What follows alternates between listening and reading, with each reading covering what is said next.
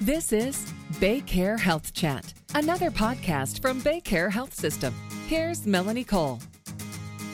When you're young, you may think you have your whole life to get healthy and make better choices about eating and exercising.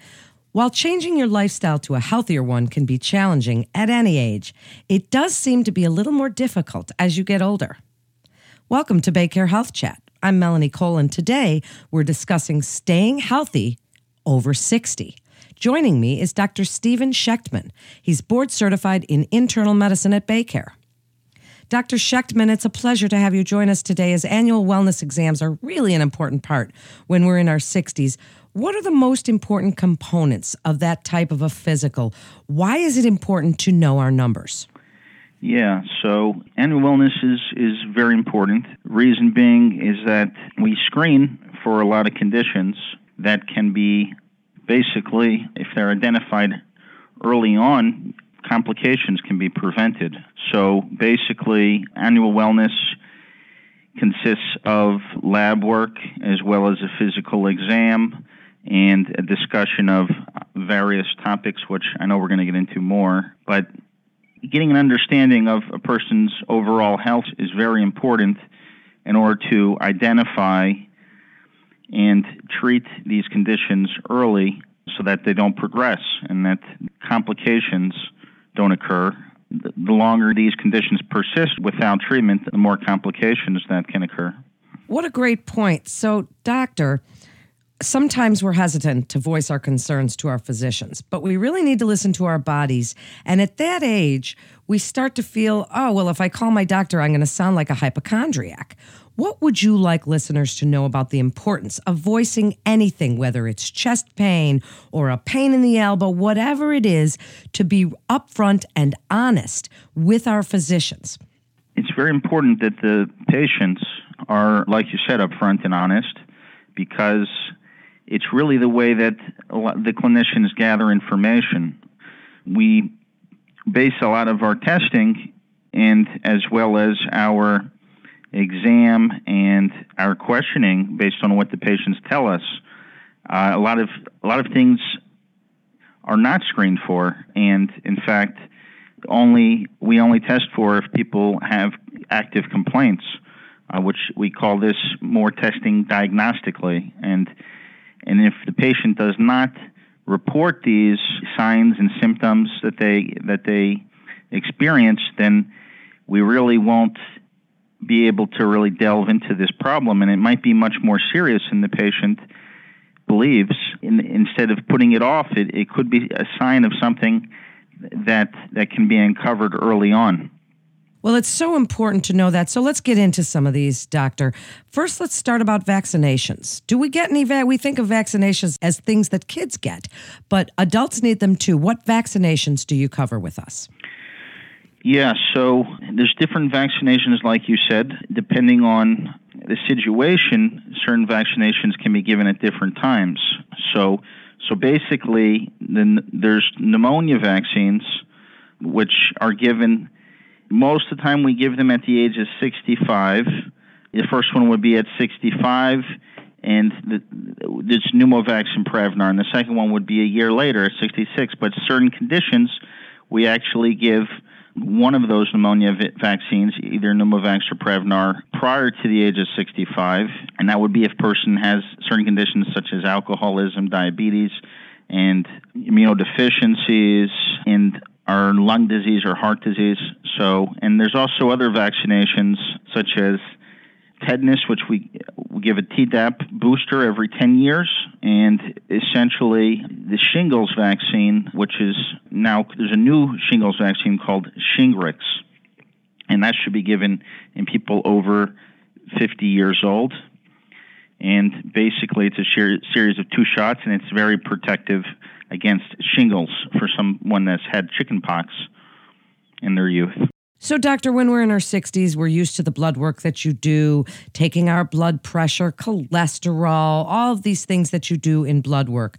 Besides the blood work, what are some other important screenings to consider? Speak about bone health or colonoscopies, mammograms, and even the importance of you discussing with your patients sleep mental health, diet and exercise, all of those other things besides the standard blood work and exams?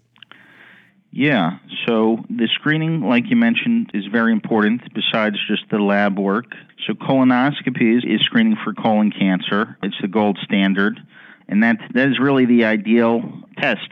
Some people that re- refuse colonoscopy, that don't want a colonoscopy, we in certain situations, we can do what's called Cologuard, which is a special stool test, but it's, it's not as accurate. That, that will identify polyps that could certainly become cancerous, and you can remove the polyps via the colonoscopy. Other screening for females involve mammograms, and that would screen for breast cancer. And also pap smears, which would screen for cervical cancer as well as bone density testing. Typically, we start bone density testing at the age of 65. Otherwise, we can it started younger in females that have an increased risk, which would include certain risk factors such as smoking and alcohol use and family history. But certainly depression screening as well. It is very important to maintain good mental health as that influences physical health. Screening eyes, dilated eye exam is important, so we recommend that depending on the age and depending on the person's symptoms, we recommend that every two to four years. Hearing exams as well, we do a screening on physical exam test hearing, and certainly skin exams. People with exposure to sun and people have family history of skin cancer, and that can be very detrimental if it's not taken care of. So, doctor, we mentioned sleep before, and this is something that eludes many of us, and it's been linked to a lack of sleep, has been linked to diabetes, obesity, all of these things, our mental health. Speak about the importance of sleep and who we should consult if we are having trouble sleeping.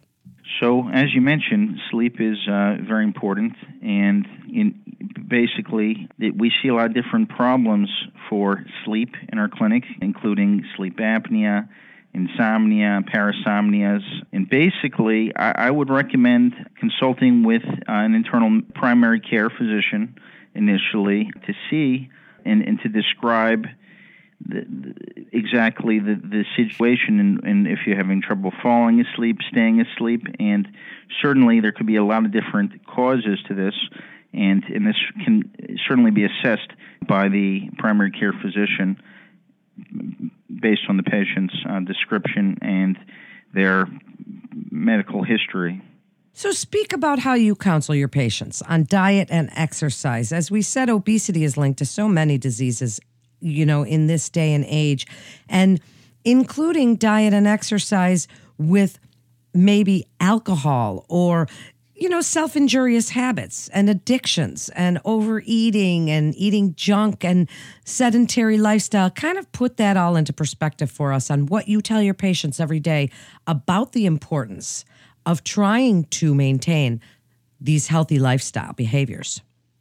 Sure. Diet and exercise is, like you mentioned, very important. Diet, there's many different types of diets, and certainly diet is based upon different factors such as a person's dietary preferences and their goals based on the conditions that they have. Certainly, there's general rules such as eating healthy fats and you know a good general rule for that is to try to avoid solid uh, fats that are solid at room temperature and try to stick with the plant based oils, such as the polyunsaturated and monounsaturated fats, which are much healthier to a person's lipid profile, as, as well as avoiding foods that are refined sugars and trying to eat sugars that are lower on the glycemic index. So basically, though, a few a few good diets that, that people as far as dietary regimens that people can use uh, are something like the Mediterranean diet and DASH diet. You know, otherwise, basically, in regards to exercise, that's also, like you said, very important. Uh, we want people to get at least, we recommend at least 150 minutes of moderate intense exercise per week.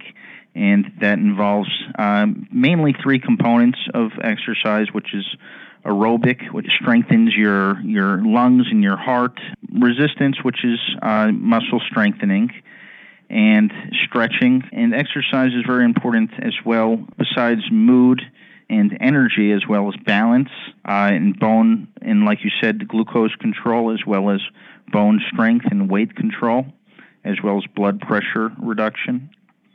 In regards to injurious behaviors such as alcohol and smoking, it's important for people to discuss this with their physician, uh, and the physician will need to really elucidate the patient's patterns of thinking, their triggers, and their goals.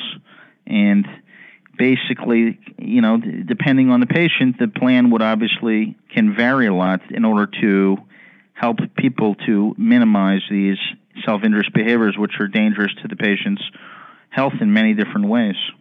It's great information and so important for us to hear. So wrap it up for us, Dr. Shechtman, with what you would like listeners to know about staying healthy over 60, the importance of vaccinations and annual well visits, and voicing your concerns with your physician and being upfront and honest about all of your concerns so that we can be our own best health advocate. Yeah, you know, the relationship between patient and a physician is is a is a team, and the patients need to be able be comfortable and be able to discuss with their physician their signs and symptoms, as well as being comfortable discussing their goals with the physician so that they can achieve their health goals and establish a relationship for if, if they have any health issues as well so that it can be taken care of in, a, in an expedient manner and the patient can maintain good health. Well, thank you so much, Doctor, for joining us today and reiterating and reinforcing the importance of all of these things so we can stay healthy over 60. That concludes this episode of Baycare Health Chat. Please visit our website at baycare.org for more information and to get connected with one of our providers. Please also remember to subscribe, rate, and review this podcast and all the other Baycare podcasts. I'm Melanie Cole.